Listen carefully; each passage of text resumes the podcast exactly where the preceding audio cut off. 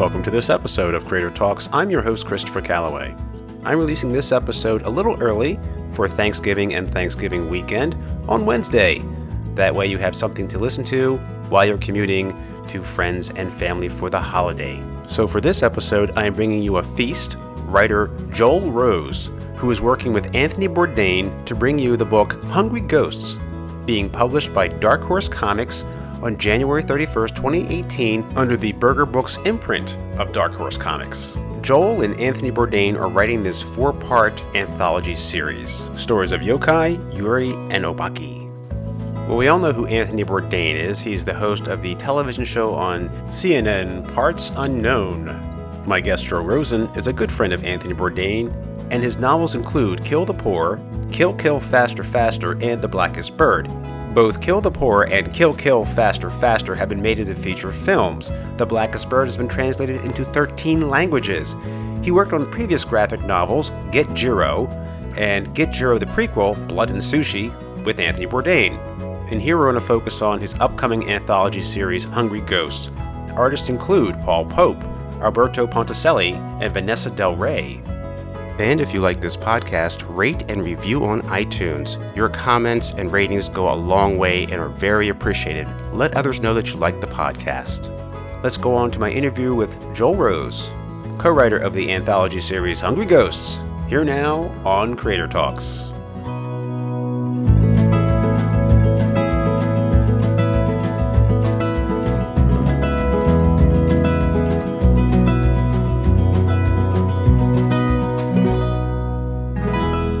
Welcome to Creator Talks. Thank you, Chris. It's a pleasure. I want to start at the beginning. Uh, you were born in L.A., raised in New York. Oh well, it's sort of a classic story. My, you know, my um, my mom was basically a an old an old maid, and uh, some somebody gave my dad uh, a phone number when he was coming back from military service, and uh, he called her up, and three weeks later they were married, and on their way to LA and uh got into a a car accident once they got out there. My mom was already pregnant and uh, spent she spent the last four months of her pregnancy in Hollywood Presbyterian Hospital. I was born and then they came back to the Lower East Side. wow. Now like your father, who was a waiter, you also worked as a busboy and a waiter. I did. I uh, I started working when I was like about 14 years old, I guess. I had my first dishwashing job and uh I pretty much worked in every restaurant in New York City over uh, you know through graduate school. Wow, that must have been quite an experience. I loved it. I loved it. It was just I made a lot of money. It was really fun. I just I felt like I owned the city. I used to work a late night shift. I would get off at like two, three in the morning, go down to Chinatown, and uh, uh, this Chinese restaurant would be closed, and they would be waiting for us, and uh, and they would have a hung shoe fish, a, a sea bass split up the back, full of vegetables, and those guys were playing Fantan in the back, and we would walk in the door. I felt like you know, I felt like the king of New York. Oh, I envy you so much because here in Little Delaware we have some nice restaurants, but it's nothing like going to a big city where there's a lot of uh, a variety of food, ethnic food, a lot you can try. It's amazing. It's an amazing place. It's just um, because just, just as you say, you know, there's just every ethnicity, and and you can just sample whatever and eat you know, in the fringes pretty easily and pretty cheaply. Although uh, with the time, you know, when I was talking, it was really cheap. it was really cheap. But my dad, you know, my dad came to me one day and he said, uh, "Listen, I did not work this hard. You did not work this hard for you to be a waiter. If you want to be a writer, go ahead and be a writer." And Chris, I, I had no, I had no idea how to do that. Um, you know, I, I I had an MFA from Columbia. I you know I wanted to be a novelist. I went to school to be a doctor. My you know like I told you, my mom was in this car accident. My mom was sick my entire life growing up, and our family doctor, who was on East Seventh Street between Avenue C and D, said to me, "You know, you be when you grow up, Joel, you be a doctor and you'll cure your mom." And uh, I went to be a doctor. You know, I was good in science and stuff. And and the first day I was there at college, um, you had to write an essay, and I wrote a I wrote this stupid story about when I was a kid, and I, you know, I was I I was born in California, so my my grandmother got me a little cowboy outfit. I was about four years old, and I wore I wore it out on the street, and the kids were unmerciful, you know. And I came in crying, and my mother took me outside by the hand and said, Joel is too a cowboy. He was born in the West. So I wrote this stupid story, you know, and then I got a call from the head of the English department that evening, and he invited me over to his house. And I had my dad, you know, I grew up in a working class fam. I never met anybody like this. His name was Otto Schoenrene. Uh, he was a rhetorician, and uh, he took a copy of uh, James Joyce's Portrait of the Artist as a Young Man, and he put it in my hand and he said, You feel this? You feel the heft? He said, This is a novel. I think you can write novels. And I was like, Oh and you know, it just was it it that was it. I mean that was it and um, yeah, I've been writing ever since. Wow, that's wonderful to have that kind of support. I I took a, a different path. I was going to college and I was going to be a doctor psychologist, which I didn't do. And uh, when I finished one of my English exams, the English teacher said, "Oh, are you an English major?" Like, you know, she wanted me to write more, and I was like, "Oh, no, sorry, psychology." I probably should have just kept going her direction, but oh well, that's the way things turn out. I wanted to go back to your time as a waiter. You know, part of a good dining experience is excellent food, great ambience, and also having a rapport with the staff. Now, when you worked in all those wonderful restaurants, did you meet a lot of people and develop a rapport with some of the customers and get to know them rather well? Some some real characters. oh man, you do not want to know. um, yeah, I, I certainly did. I, and I, I met people who I stayed friends with, but I got into a lot of trouble as well because um as I said I had so much money and um I was running around pretty heavily and I got involved with some uh gangsters in in this restaurant I, I was working at in Sheepshead Bay. And they would come in it was two two young couples and they would come in every night and uh leave me like a hundred bucks every night. And i knew who they were you know i pretty much knew who they were and uh one day i went i went into the bathroom and the guy at the next urinal was the younger guy and this real handsome you know brooklyn streetsy kid and uh he was pinned. I mean, he was, you know, I could see he was high on drugs. I was fucking around then too with drugs, and we got into. I met him later at a, a subway stop in Brooklyn with not that much money, but some money, and I gave it to him, and I never saw him again.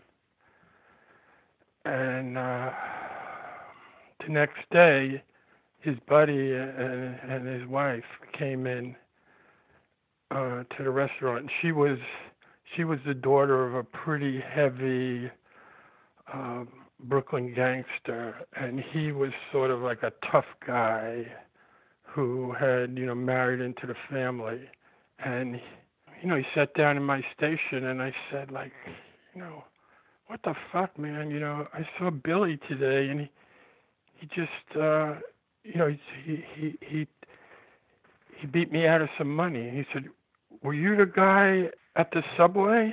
And I said, "Yeah." And he said, "Call me later." He gave me his phone number. He said, "Call me later." You know, after my shift, I did call him. It was really late, and he said, "Call up Coney Island Hospital and see what happened to your friend Billy." He actually broke both of the guy's legs. He called me a brother, and he this guy shouldn't have done what he did to me. And I didn't really understand what was going on, frankly. The next night, he he called me up at the restaurant, and he sent a limo over. The limo, after my shift, took me over to the Golden Gate Motel on uh, on the Belt Parkway, and he was waiting for me, and he he offered me this like very complicated deal with some girls and drugs and all kinds of stuff and I said, "Okay, that sounds great." He sent me home and I didn't take the car. I didn't take it to to my house. I took it to this restaurant where a friend of mine worked who was older than me was sort of a mentor and I sort of explained to him what I'd gotten into, you know, what I, I said, yes, you know, wasn't this a great, and he said, Joel, you're a fucking idiot. You know what? He said, call this guy up and say, no, you're not going to do this. He said, you do not want to be involved with these people.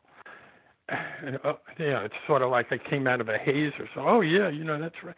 And so I tried to call the guy up, and he would not take no for an answer. He he went back and he said, "I called you my brother. You're my brother." He said, "You cannot do this," and it got really crazy, complicated, dangerous, and I actually wound up going with my brother to South America for a year. And when I came back, all four of these people were dead. Oh wow! Yeah. I was wondering, like, how could you extract yourself from all of that? But I guess you have to go away for a while. I guess you did. and then I went to. what had happened was, you know, my dad told me to get, you know, he wanted me to get a, a writer's job. I didn't know how to do it, so I started.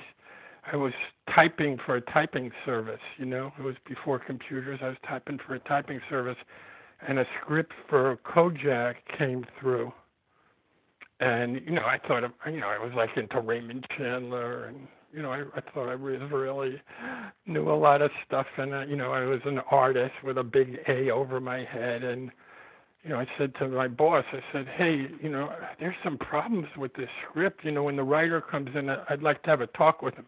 And he said Joel if you say one word to him you're fired. But the guy came in and he was really a lovely guy. His name was Leonard Cantor. And uh, he said, you know, I, I talked to him, and he said, hey, you know, if you ever come to Hollywood, you have a job. And when I came back from South America a year later, I contacted him, and he was good to his word. And I went out there and I worked for him for three years. I worked on all these TV shows, you know, Kojak, James at 15, McMillan and Wife, Cat and Dog, and I hated it. I hated it because I thought I was you know, I thought I was a better writer than that because he he was this guy was an amazing structuralist. He could he would set things out, but he he wasn't good at dialogue and stuff. And he just had like a series of young people like me, who would sort of fill in. You know, it was almost like a coloring book. You know, you would fill in dialogue and stuff, and it was an interesting way to learn, even even for someone like me who resisted it every way. I see. So it was very formulaic, and then you just filled in the color in between for him. Exactly. Mm. Now, eventually, though, you did start your own literary magazine between C and D in the early '80s. So I guess that's when you finally had a chance to break out and do what you wanted to do. I was. I left. Um, I stayed in Hollywood for three years, and then I left to to write, you know, novel, and I was living in Montreal. You know, I'd fallen in love with someone, and Catherine Texier, and um, you know, we went to Montreal, and then we bought. We had a kid, and we bought this, you know, place on the same block where my where my mom had grown up, was born and grown up on, you know, Avenue C, um, uh, Seventh Street East Seventh Street between Avenue C and D. So I moved back there and I got a book contract, and it was just when personal computers were coming out. So I bought a computer, and I realized that I had a printing press, you know, and I was living in a very heavy neighborhood, very much a lot of drugs, controlled by gangs, burning buildings all around us, and you know they were selling dope out of like little glassine envelopes, and I had this printing press that was putting out these sprocket things and my I, I was drawing with my with my daughter on the paper and it was look it, it had like this gloss to it it looked really really good. And then I just started I you know I knew some writers young writers and I put up posters and I put together like this little magazine sort of in these with the sprocket paper still attached you know that fanfold paper. And um and I drew the each cover individually, and then I just brought them to St. Mark's bookstore and East Side bookstore on St. Mark's Place. And by the time I got back, they, they the phone was ringing and they'd already sold out. It became like overnight, like this sort of amazing calling card, sort of for a whole group of writers. And you know, like the Museum of Modern Art, the Whitney, the Guggenheim, they were all collecting these issues because it was the you know the heyday of the 80s when the art scene there, and so artists would do different covers. No one like me, I did every cover individually, but you know we had a whole variety of covers, and they were just every one of them was just beautiful. I think we had about six computers at the end, just going full time, 24/7. It was crazy. I had inkers, you know, like the ribbons would go around and I would be pouring ink on. Oh man, it was just fun. it was just it was really fun. That's how I met Bourdain through that. So is that when he sent you an unsolicited pitch for a comic? Yeah. Okay. What, what was your reaction to that? You know, I grew up with comic books. I, you know, I, I just thought, um, you know, it just came in the mail. I, I had no idea who he was. He was nobody. He was, you know, a line cook somewhere. Um, I just I, I you know I read it, I looked at it, and it was interesting, but the I didn't like the art, but it, but the writing was good. I wrote him a little note, I guess, and then the next thing I know, he was at my door.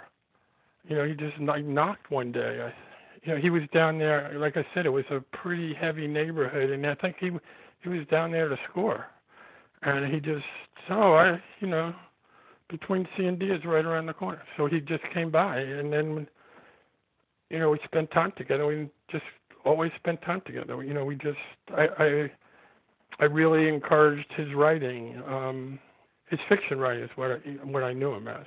You know, and he, he was good.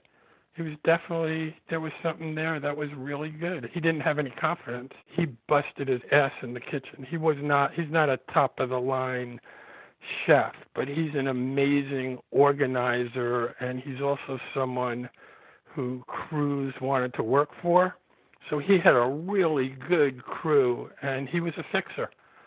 You know, they would bring him around to when there were problems, like One Fifth and Supper Club. You know, a lot of places. Ed Sullivan's.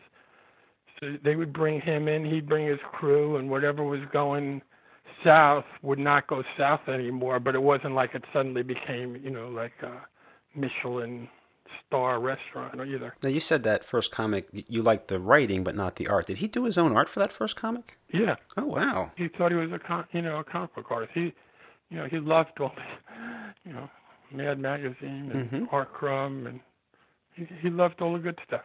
You said you read comics. What did you read at the time? At that time, I probably was not reading comics. I was pretty much into writing fiction and doing this magazine. You know, I I, I read tons of stuff when I was growing up, but um nothing that crazy. You know, it, I was you know, it was Superman and Batman and Little Lulu and Archie comics for me. I liked everything and I had a good collection, but they were they were definitely read.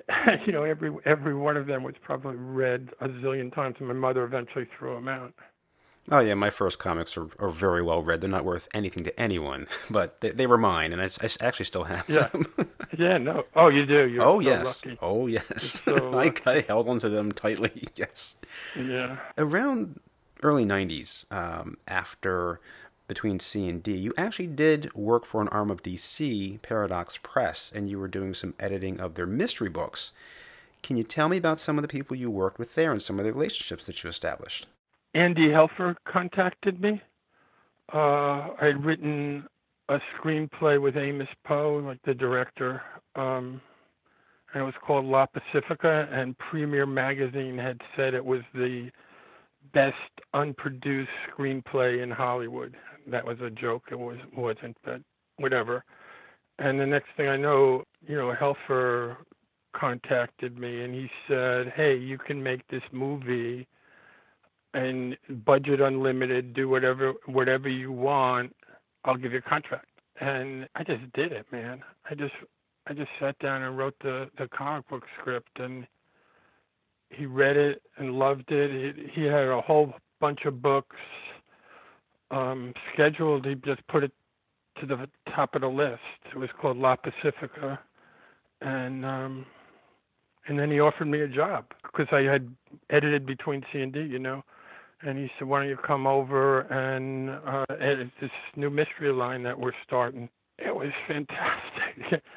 it was a ball. I mean, like you know, I was like working with the writers, and then I come into this place and I get a whole group of different kinds of people telling stories with a completely different vocabulary from my own, and I just I loved it. I loved working uh, with the people I worked with. You know, I worked with um, Tayyar Özkan, you know, a Turkish guy with um, La Pacifica, and uh, Richard Piers Rayner on Road to Perdition, and uh, Vince Locke on History of Violence, Robin Smith on Green Candles, Randy DuBurke on Hunter's Heart. It was it was fantastic. It was fantastic. You know, Andy is a complete legend in comic books, and um, it was amazing working for him. He he he didn't exactly give give me my head there. I'll tell you that. I mean, he he's just a control freak, and that was frustrating at times. But it was great working with him. And then you know, Vertigo was in its its heyday. You know, DC was just doing great stuff. Mad Magazine was downstairs. It's like it was a dream. It was a dream. And then eventually, you and Anthony did get together and work on a comic. Uh, Get Jiro was the first one in 2012. He'd been after me for a while. He wanted to write a comic book, and he had an idea. He told me he had an idea, and I I just sort of was putting it off, putting it off, and then he was here at my house for Thanksgiving, and his poor daughter got sick, and she was she was real little, and she she was on the couch. I think she had thrown up. And before he left, he just cornered me and said, like, let's do this. I had just seen um, Mat Johnson's Incognegro that that Vertigo did, and it was just, you know, Karen Berger did it at, at Vertigo, and it it was just so good. And I said, okay. Tony and I just whipped up a proposal like in just a couple of hours, and then I just contacted Karen Berger, who I knew from when I worked at at DC, and I said, "Are you interested in this?" And she got back to me like immediately and said, "Yeah." And we set it up there, and uh, they got us uh, Langdon Foss, who just like I mean, speaking of like having an incredible opportunity to work with like an incredibly gifted individual. I mean, the guy's a great artist, but he was such a a wonderful thinker as well, and he had a great sense of humor. So I had written the script with Tony, but Langdon just brought so much more to it than than I had put in the script, you know? I will never eat sushi the same way again. I will. Well, me, me too, man. Me too. I'll be very mindful. yeah, no, I'm very careful. I was going to say, I really appreciate the attention to detail to Japanese culture and etiquette. You know, things that, that really bothered Jiro when he went into Bob's establishment, like people sticking their chopsticks in the rice straight up slabbing, you know, their sushi with soy sauce, all those really offensive things to people who love sushi like I do. You also worked on the prequel for that book, uh, The Blood and Sushi, And now coming up very shortly in January, Hungry Ghosts, and you're working with Karen Berger again. It was a similar thing. You know, Tony had this idea, these Japanese ghost stories, which I tell you the truth, I was not even aware of. I mean, maybe peripherally. Yeah, we, you know, he talked to me about it. We worked up a proposal. I sent it over to Karen. She'd just gotten the gig at um, at Dark Horse, and you know, it was the same thing. You know, let's do it. And she said, yeah, let's do it. And we got we we started like, I think this was just last May, and we just tore through it. It was one of these incredible experiences. She's like so top shelf and so astute and we just had a ball. You know, it's it's about um this game that uh that's Edo period samurais played. It it was uh, sort of this social thing where they would get together and and tell these weird stories, kaidan stories and they would play this game called 100 Candles. They would each light a candle and tell this story and try to scare each other. And at the end of telling their story, they would blow out the candle and then peer in a mirror to make sure that they hadn't been invaded by by a ghost, by a, a yokai or a yurei or an obake, you know, monsters and spirit demons and ghosts and shapeshifters, all these phantoms that turn up in Japanese um, folklore and literature. And with these stories, one of the things you found is that what scares the Japanese people isn't necessarily what we find frightening, and vice versa. There's there's a difference in culture and how these stories work. So you, you went to some different places for your heart. It's more subtle and it's more couched in retribution, and it it has to do with hunger. And we took traditional stories. God knows we did a lot of research, and we've we've set them all over the world. It's it's told by not by samurais but by chefs, and it's told in a modern setting, and it's its own game of of hundred candles. Is one of the stories going to deal with a creature, a ghost, I should say, a kappa? That goes after your Shiri Kodame, is that right? Kodama? Tell us a bit about that. That is um, that would scare me. oh man, it's a, a, a kappa is this creature. It looks a little. It's reptilian sort of, and it, it actually loves this delicacy that exists in your anal canal.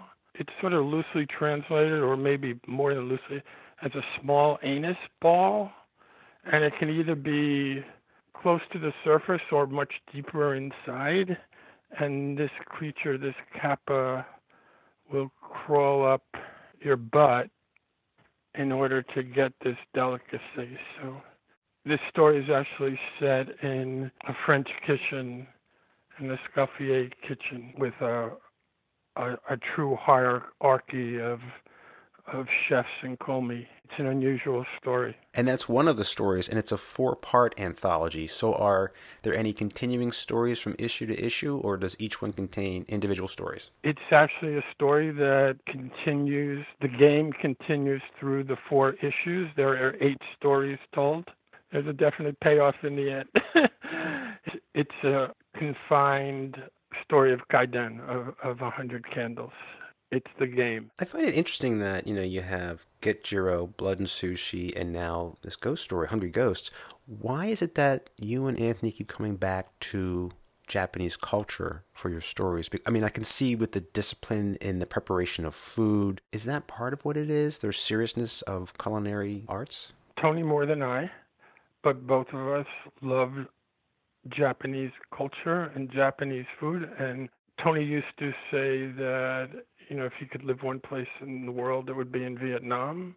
But I think that's changed. I think it's Japan. And I think that many, many, many, many chefs that you speak with would, if they could live anywhere in their lives, where they would live is in Japan because the aesthetic, the technique, everything that's important to many chefs is in that culture. Tony is, you know, I've been running with him. He's turned me on. to cinema and to uh, not to literature. I was into the literature before, but but the cinema and certainly these stories and and the cuisine and you know when when we go out, the last many times that we've been out, we've been to Japanese restaurants. Yeah, the Japanese uh, experience, uh, the the food, the restaurants, it's, it's uh, very a spiritual experience. The way they prepare their food. I mean, you look at things like the tea ceremony. There's an economy of movement. Everything is planned out. It takes a lot of practice, so you you know you can really appreciate their dedication to their art. Yeah, I mean, have you ever read this book, Zen and the Art of Archery? No, I haven't. It's a very short book, and it, it will explain a lot of the culture to you. I mean, it's about the preparation and the doing rather than the final product. A great Zen archer will not look at the target, it's not necessary. Everything will be perfect unto that point. It just follows. The arrow will hit its target. It's not important. That's the lesson that Jiro is meant to live by. If there's a morality to hungry ghosts, I think that it's moving in that direction as well. It wasn't it while Tony was in Japan, going back a ways. Um, was it an email that he wrote while he was there, and what he described, the way he wrote that, actually ultimately led to him publishing his first book, Kitchen Confidential? Yeah, he sent me this email, and my wife had just had, you know, we just had a son, and she was in our living room, sitting on the floor, nursing this kid. He's probably like three days old, and. uh Tony sent me this email, and it was fantastic. You know, it, was just in his hotel room, overlooking the city, and he had been to the fish market that morning, and he just wrote a, wrote that, and I went in. My wife was a publisher, and I went in. I said, "You have to read this." She was reluctant to at first, but then I finally got her to. And then Tony was just publishing his New Yorker piece. It was called "Don't Eat Fish" on Monday or something. I forget what it was called. She had him um, sign a contract for a book. Uh, she made an offer to him and said, um, "It's on the table until you come back to America, and then it's off the table." And they went for it. And she asked me, "Does do you think he has a book in him?" And I said, "He definitely has a book in him." And it was you know it became Kitchen Confidential. Having all your experience in restaurants and writing and working for publishers and writing for television shows, do you feel that your education in literature prepared you adequately for the life of a writer and an editor? Listen, I, you know, I chose not to teach. You know, I was naive or confident. I don't know what. I just believed in my fate. I guess I, I don't even know. Um, prepared? No, I'm like the world's worst businessman. I, I I can barely do anything. I, you know, I just I I'm at my desk and I went to the MFA program at Columbia and I wrote with really great people, Jorge Luis Borges, Robert Coover, you know, amazing people. I, I didn't feel like that was helpful to me. The only thing that's been helpful to me through the years has been writing.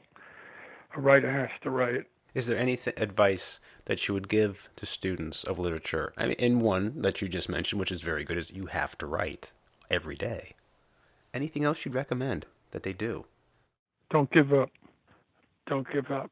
You know, it's just just keep writing. I forget who I was just reading. Uh, who said something about you have to get all the rust out until you get to the clear water.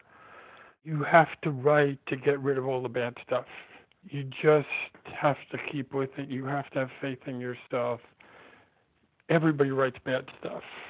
Everybody, and just takes faith to get there. And it can be so uh, disheartening at times, but you really just have to work. To stop is um, it's the end. I mean, it's just it's obvious. It's the end. Uh, you know, for me, I always try to encourage people to wake early and get something down. You know, you, you wake up with some some thread in your head, and so a lot of times when you're stuck, you can just jot just a thought down and open yourself up and get unstuck. It's a hard thing. It's a very hard thing, and then you you know people get confused about publishing or seeing their stuff in you know as a movie or whatever and writing they're very different things. Writing is just writing. It's not publishing. It's not seeing your stuff that may come. God bless you if it does. But the actual writing no one can stop. You don't need anyone to write. You can write by yourself and you can excise those demons with no one's permission. That's an amazing gift. There's two things that i look for. You know one is just being delivered, just sitting down at my desk and just being seized by something and and just letting it come out and uh, you know kill kill faster faster my novel that came out that way. I heard it was playing a song you know i can't play an instrument but i i write from music in my head and this music was playing in my head and I didn't know what it was and it played for a long time and then I just wrote it down one day and then I just didn't stop. It just came out one complete thing. And that was like a gift and I um talked to Arthur Miller's daughter one day. I went to see Death of a Salesman, and I was going in the men's room, and she was coming out. It was so crowded, and I know her. So, and I said, you know, your that this play is just. It was Philip Seymour Hoffman. I said, this play is just unbelievable. And then she described her father telling her he had that experience. He sat down, and that play just came to him over three days or something. For me, that's what a writer longs for. You know, when you're you've worked your craft and then you sort of turn off your brain and then something just happens that you don't think about. But unfortunately, that happens so infrequently, and most of what you do is write and rewrite and rewrite and write and rewrite and try to gain some perspective on what you're doing. And that is pure craft and discipline, and that is something that you have to earn. And so, back to what you said never give up and just keep forging ahead. Even when you have writer's block, press on. Yeah, that's the time to do it the most. When you have that incredible fear and frozenness, that is the hardest time and that is the time to you know when you have these two voices in your head one telling you you can do it the other telling you you can't and that's the time to excise the uh you can't and don't even think about it but just do it just do it whatever's coming out just scribble whatever's coming you have to fool yourself sometimes now before we end the interview I wanted to ask you a few questions that I ask all my guests. The first one is What do you like to do for rest and relaxation? I guess it, weirdly, what I like to do the most is sort of like fix things around the house. You know, like the plumbing, the electricity, the toaster, the computer. You know, I like those kind of puzzles that involve me physically in a way. I I live with a family of surfers, and um, I wish I could surf, but I can't. So, you know, invariably they go surfing, and I try to fix the um, board in our refrigerator, you know. Now, do you like to travel? Is there some place that you like to go to that you could say, hey, Chris, you should go here, and this is why? We have a home in um, Costa Rica, in Nosara. We built the house in the jungle overlooking the ocean, and it's unbelievably beautiful and full of animals and I go there and and fix everything I can. You know, there's the jungle is always trying to move into our home and I have to uh devise plans to try to keep it out. And also um things break there frequently, so I'm always off to the hardware store or trying to jerry rig this or that. And everybody else is, is in the water, by the way. if you were stuck on an island, what is the one book you would want to have with you? There's so many books that I love. Um, I don't know. Believe it or not, right now I'm reading Stephen King on writing, and that is just an incredibly delightful, self-deprecating, brilliant work, and just for its good spirit and not to mention its incredible acumen, I would choose that book right now. And while reading or relaxing, what is your beverage of choice? I drink a lot of coffee, my friend. Do you have a certain kind of coffee that you like? I I'm a little bit of a crazy person. You know, I grind my own beans. I get it from an organic roaster here in New York City, but it's not it's not like you know, it's 10 bucks a pound. It's not it's not like it's expensive coffee or anything, but I just like that it's dark. It's a dark very dark roast. But um and then I put it in like a moka, you know, an Italian coffee maker, stove top and um you know, it steams up and I'm sure it does have caffeine, but it's not like coffee that makes you gives you the shakes. So, and I drink it with a little bit of hot milk, and I do that as well. And I drink a lot of it during the day, and just always have a cup, and I have a cup now. I put a little something in my coffee too, a little bit of milk or maybe a little bit of artificial sweetener. And my wife drinks it black, and she's like, "Wait, this isn't mine. There's crap in it." I'm like, that's, "I'm sorry, that's mine." Well, what kind of sweetener are you put? Well, you know, I try to be careful uh, with how much sugar I take in, so I, I put something like a, a Splenda. I, I know it, it kills the coffee, but that's what I do. No, I don't think that, but I would recommend stevia rather than Splenda. Okay. I think stevia is better for you than Splenda. I think people have told me that Splenda is not a good thing for you. I don't think so because I find it dehydrates me after a while. If I put too much in and I keep drinking coffee all day, I switch over to decaf. I find myself dehydrated, and I think it might be that the artificial sweetener. Yeah, well, you got to drink a lot of water too. Oh yeah, absolutely. Truthfully, I, I would recommend stevia. okay, I'm going to try that. I'm going to see Okay. how I feel. It certainly can't hurt. No, Well, Joel, thank you so much for being on the show, and I'm looking forward to reading Hungry Ghost, which comes out January 31st, 2018, and there's still time to pre-order it through Diamond. the artwork is is unreal. I mean, I, I I should just tell you who, um, you know, Paul Pope has done all the covers, and he's doing a story inside uh, called "Boil on the Belly," and then um, Alberto Ponticelli did the intro, and he's doing uh, this story called "Starving Skeleton." That's in issue one, and then "The Pirates" by Vanessa Del Rey, which is just awesome story and awesome artwork.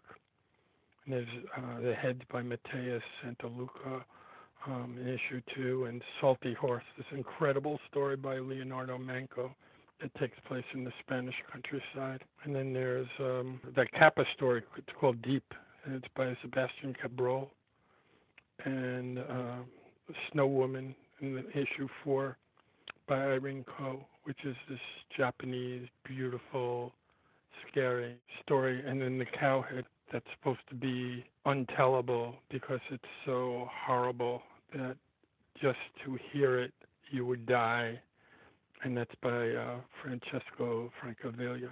I heard he was uh, working on the books. That's fantastic because I've met him and he's a great guy. And Vanessa Del Rey is working on Redlands right now. Exactly.